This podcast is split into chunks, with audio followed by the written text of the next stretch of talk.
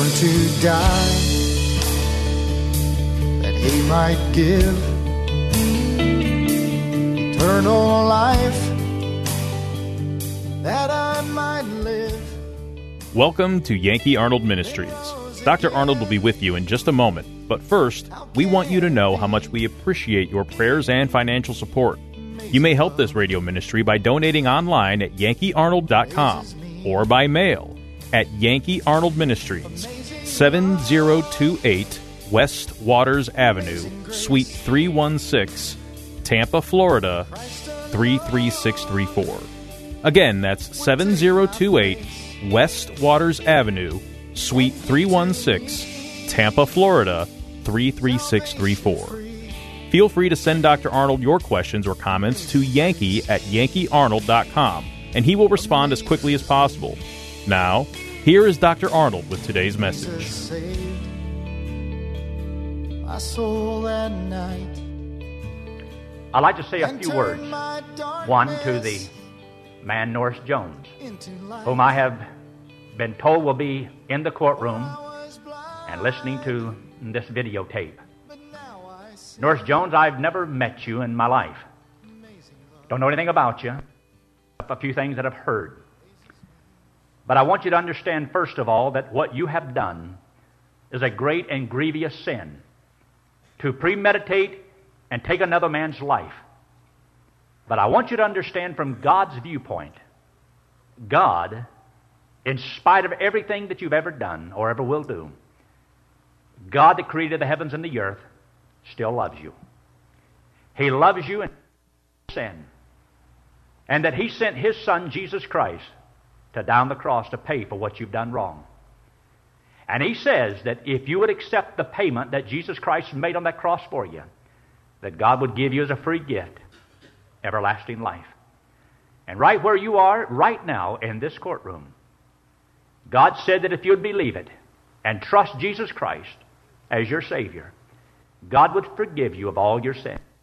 He would save you and give you eternal life. If you've never done that, I urge you to do so. I also want to share with you my thoughts. A few years ago, I would have taken matters into my own hands, and I would make sure that justice had been rendered. But you see, the Bible teaches us something different, especially to those that believe His Word, something that God has revealed in His Word. And I hope that this court does not mind me sharing with you some that I believe are beneficial, not only to Norris Jones, but also to this court, to the judge who has to make a decision.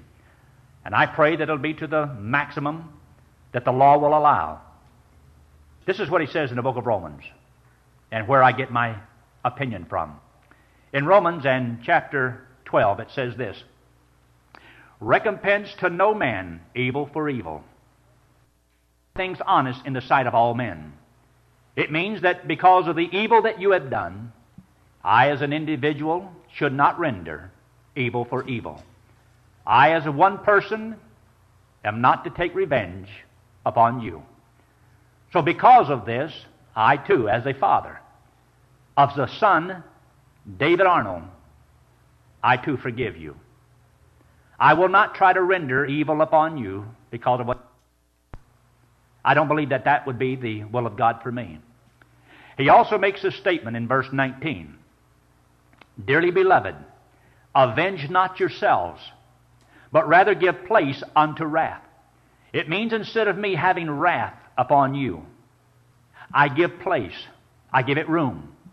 Room for our government to work. Because God does not want individuals taking revenge. That's why government is instituted. That's why we have laws. And that's why we're to have righteous men in place of authority to execute righteous laws for this very reason. And then he says here, For it is written, Vengeance is mine, I will repay, saith the Lord. So that I am not to take vengeance. God will do so, but he is to do so through the government that is set up. Therefore, we have a court of law, right and wrong, statutes. That's why legislation is passed. So that individuals like me who hurt, who have perhaps a little uh, feelings of vengeance and a little wrath, control it and give place so that our government may work and do what they're supposed to do, so that we as individuals, and maybe in a moment of passion, say or do something that we should not do, as you have done. And this is why the Lord tells us in verse 21 Be not overcome of evil, but overcome evil with good. I cannot do you wrong because God prohibits that, but I can do you right. That's why I want you, Norris Jones, more than anything else in the world, to realize that though you may escape the full penalty of crime here because of some technicality in the law, you cannot escape the court of divine justice. There is one day every individual will give an account to God Himself, and God will exact justice. And that's why I urge you right now, the best you know how, to accept God's forgiveness. And yes, you can still have eternal life and go to heaven whenever you, because God loves you that much. I want you to understand that. So I have no feelings of bitterness or hatred towards you. I've committed all that to the Lord. And I want God to have mercy upon your soul, to save you, to give eternal life. And I want government to show no mercy whatsoever. Because I want them to exact the full extent of the law and its punishment for the crime that you. Because this is what is done that is to be right in society. And here's why. It makes the statement in verse 2 of chapter 13 Whosoever therefore resisteth the power or the authority of government, power that's over us, resisteth the ordinance of God, because government is under God's authority. And therefore, government is to institute laws in agreement with the laws of God. And it says, And they that resist shall receive damnation or judgment. For rulers are not a terror to good works, but to the evil. That courtroom, those lawyers, the policemen, the detectives are there for our good. And we're not to fear them as long as we do right. But it says, Wilt thou then not be afraid of the power? Do that which is good, and thou shalt have praise of the same. For he is the God to thee for good.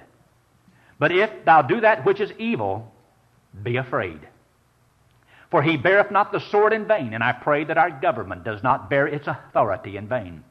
And I pray that this court will not misuse the uh, power of the authority that they have. For he, this court, is the minister of God, a revenger to execute wrath upon him that doeth evil. You've done wrong, and the crime should be paid. And therefore, I'm asking this court to do all that it can to see that you pay the maximum that the law will allow. It says, Wherefore ye must needs be subject, not only for wrath, but also for conscience sake. That's is what helps people like me to be able to accept things that happen that we don't like. Believing that we can commit things to the Lord because we believe in a court of divine justice. And also believing that this court will act judiciously and render whatever judgment, punishment that can be levied. And so, Judge, Your Honor, I pray all that you can, and that you'll need the wisdom of Solomon to do what is right. David was my son, and I loved my son. And I don't believe that a man should be able to take the life of another individual without paying the fare, without paying for what he's done. And so I'm asking this court to do what it can. God bless you. You can see that it was a very difficult moment trying to say all the right things, but even though it's been 20 eight years or whatever it was. You never get over it. You can only have to just get on with it. You're going to lose loved ones. And people are going to do you wrong. not everything in this life is going to be just. Nothing's always made right, and it's not always fair. Otherwise, there would be no reason for God, who is the righteous judge, to make any decisions on anything. But He will. Take a look at your notes there just for a brief minute. Remember, the very first man and woman in the Bible lost a son. He was murdered by Cain, Abel was. And then Cain was sent out from among them, so they actually lost two. But God gave him another son. And so you find out that God is a merciful God. God gave me another son. But you'll notice in your notes there, talk about Genesis 5, how Enoch, the Bible says, he walked with God, but the Bible says he was 65 years old when Methuselah was born. And he walked with God. That evidently he didn't walk with God until his son was born. And then Methuselah lived to be the oldest man in the Bible 969 years. But the dad, Enoch, the Bible says he was and he was not, for God took him. That before he was translated, he had this testimony that he pleased God. Here in these notes, I just want you to look down there where I have the word Acts 13 38. And you'll find out that one of the biggest things is not only the things that you and I do to each other, is that all of our sin, we sin against God. Because when we sin against another person, we sin against God too. Because God sees and knows every sin that every man commits. And that one day everybody will have to stand before the court of divine justice. And that's why it's wise to accept the free gift, a pardon, before we ever get there, where God can forgive you. In other words, like wipe the slate clean as though it never happened. Well, that's what he says in Acts 13 38 when he says, Be it known unto you, therefore, men and brethren, by the mercies of God, as he says here, men and brethren, that through this man, Jesus Christ, is preached unto you, and those words, forgiveness of sins, where God forgives us. Since God forgives us, it's like He's not going to hold it against us. Now, there's natural consequences in life. For example, I can, you know, cut off my arm and, Lord, that was a, that was a dumb thing I did. Would you forgive me for that? God said, sure. But He don't put the arm back. And you may drink a lot of alcohol and ruin your kidneys or your liver, and you can confess that to God, but and God can forgive you, of course, but it doesn't restore the liver, doesn't restore anything. And a man can uh, kill somebody and say, God, forgive me, but that doesn't bring that person back to life. There's still consequences. But understand this. Look at the next verse. In Acts 26 18 says, As Paul stood before Felix, he says, This is what God did to me on the road to Damascus in Acts chapter 9. He says, To open their eyes, to turn them from darkness to light, and from the power of Satan unto God, that they may receive forgiveness of sins. You see, this forgiveness of sins must have been a pretty big deal because the scripture up there that we didn't look at in Luke chapter 24 and verses 46, 47, the Bible says, as he sent his disciples out, he says that you will preach the forgiveness of sins. You see, having eternal life and going to heaven when you die is only because God has forgiven you for every sin you did against him. But you have to accept that payment he made, accepting his forgiveness.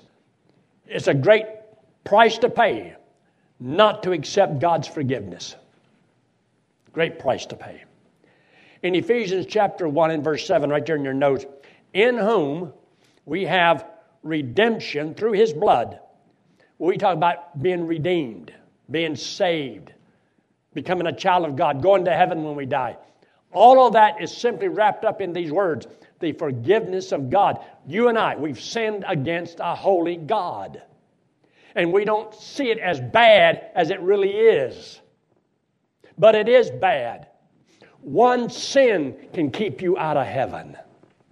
One sin can put your little carcass in hell for eternity. One. And God says, All have sinned. Every man is guilty. And God says, He sent His Son Jesus Christ into this world to die on the cross to pay for your sins. And He couldn't forgive you until it was paid. He paid that debt for us so that He could wipe your slate clean. In Colossians 1:14 he says, "In whom, in Christ, we have redemption through his blood." That means because of this payment Christ made by his death on the cross in our place, we are forgiven. You see, if I died right now, I can go right into immediately into the presence of God. I don't have to be afraid. I can be bold. Why? Because I'm going to what he did for me. I don't deserve that. That's the grace of God. Look at the next statement. You see, it's very hard for you to be a forgiving person if you do not accept forgiveness. Because the key for us forgiving one another who hurt and wrong us and offend us is that when we realize, look what I did against God, and God forgave me. But if you don't accept that forgiveness, you don't know how to forgive. You'll try to bury it in your mind and pretend it doesn't, it's not there and it wasn't wrong and overlook it any way you want to. But there's a peace that you will not have. There is a guilt that you will live with. So in 2 Corinthians 2:10 he says this, "To whom ye forgive anything, I forgive also." For if I forgave anything to whom I forgave it, get this, for your sakes forgave I it in the person of Christ. When you learn to forgive somebody else because Christ has forgiven you, then you're learning how to forgive in His place. You're doing it for Him. Why? Because He forgave me, I can forgive others. But if you live your life where you will not accept forgiveness, or somebody comes to you and they confess that I hurt you and I wronged you and it was not right on my half, and you cannot forgive that person. Woe unto you. You are a shameful individual that you cannot forgive somebody who asks for forgiveness. Because it's one of the greatest release of freedom that there is. And to be able to have the guilt removed. What I said in that video about my son and about Norris Jones, I got no ill feelings toward that guy one iota. None whatsoever. And I had to, I don't even know whatever happened to him. Never did find out. I'm not even sure. I don't even care. It doesn't matter. Because it's not going to take away my peace or my joy at all. I'm not going to bring my son back because I know where my son is, and I wouldn't bring him back if I had the power to do so. And he would be about 56 or 57 years old today. The next statement. 2 Corinthians chapter 2, or chapter 12. For what is therein? What is it therein wherein you were inferior to others, churches, except it be that I myself was not burdensome to you? Paul is asking this carnal minded church that's got 14 major problems if I wronged you, would you forgive me? Look who Paul is. And he's the one that's taken the initiative to go to this carnal church and say, If I wronged you, would you forgive me? He says, Because I made you sorry. But I didn't make you sorry because I just wanted to make you sorry. He said, I wanted to correct the problem, which they did. And the next one, Ephesians 4.30. Now get this because it's a very important verse. And grieve not the Holy Spirit of God, whereby ye are sealed unto the day of redemption. Now, how can I grieve the Holy Spirit of God? You see, the Holy Spirit of God dwells in us. When you trusted Christ as your Savior, the Holy Spirit indwells you. Now look at the very next verse. Let all bitterness and wrath and anger. You see, those are the things that comes from the flesh nature. Let all bitterness and wrath and anger and clamor and evil speaking be put away from you with all malice. And, verse 32, and be ye kind one to another, tender hearted. Look at the next three words. It is a command. And what grieves God, the Holy Spirit, is when God's children have an unforgiving spirit. When you will not admit maybe you wronged somebody or somebody has wronged you and you will not forgive and you will not accept forgiveness. It's like trying to be a martyr. I want to be hurt, so I got justification for hating you, being mean to you, and unkind to you. Find that in the book where it's justified. And so he says, And be ye kind one to another, tender hearted, forgiving one another. Now get this, you ought to underline this in your notes. Then when you get home, you get your Bible, and here's the reasons why you should. Even as God, for Christ's sake, hath what? Hath what? Forgiven you. If you have trusted Christ as your Savior, has God forgiven you of all your sins? Then what's the problem with forgiving somebody? Or do you just want to carry a grudge? You just want to be bitter at somebody. Because when you get bitter at somebody, you've got to tell somebody. And you'll make them just like you. You'll make them mean and ugly and hateful. And you don't have that forgiving spirit, and you'll cause them not to have a forgiving spirit. And you can ruin each other's lives. Down at the bottom. Do you manifest an unforgiving spirit? Because they will create a vengeful desire. Someone hurts you. If you can't forgive them, you want to get even. You know I'm telling you the truth. I taught this on a video almost 30 years ago. It has helped me to, not just in that situation with my son, but there's been a, a hundred times that's happened in other areas where I've had people that I've led to the Lord and give them part of my life, and I'll have them turn on me. I'll challenge them to serve the Lord, and they'll pat me on the back trying to find a place to put the knife. I'll be kind and sweet and as much as I possibly can, and I'll have people that'll backtalk me and say bad, evil things against me. And I don't have to fight back because it's not worth it. Because you see, I've committed my life to Christ. This time that I got to live, I've given it to Him. And so when they, I just feel like they're doing that to Him, not me. If He wants to get mad, let God get mad. If God wants to get angry, God can, you can go ahead and get angry. If you want to take revenge, go ahead. I'm not, because I'm living my life in your place. You see, if, if Yankee was to die right now, I hope it don't, and my body is laying right there. You know, you could come up here and you could spit on me. And then it ain't going to bother me. You could walk up here and kick me a good one.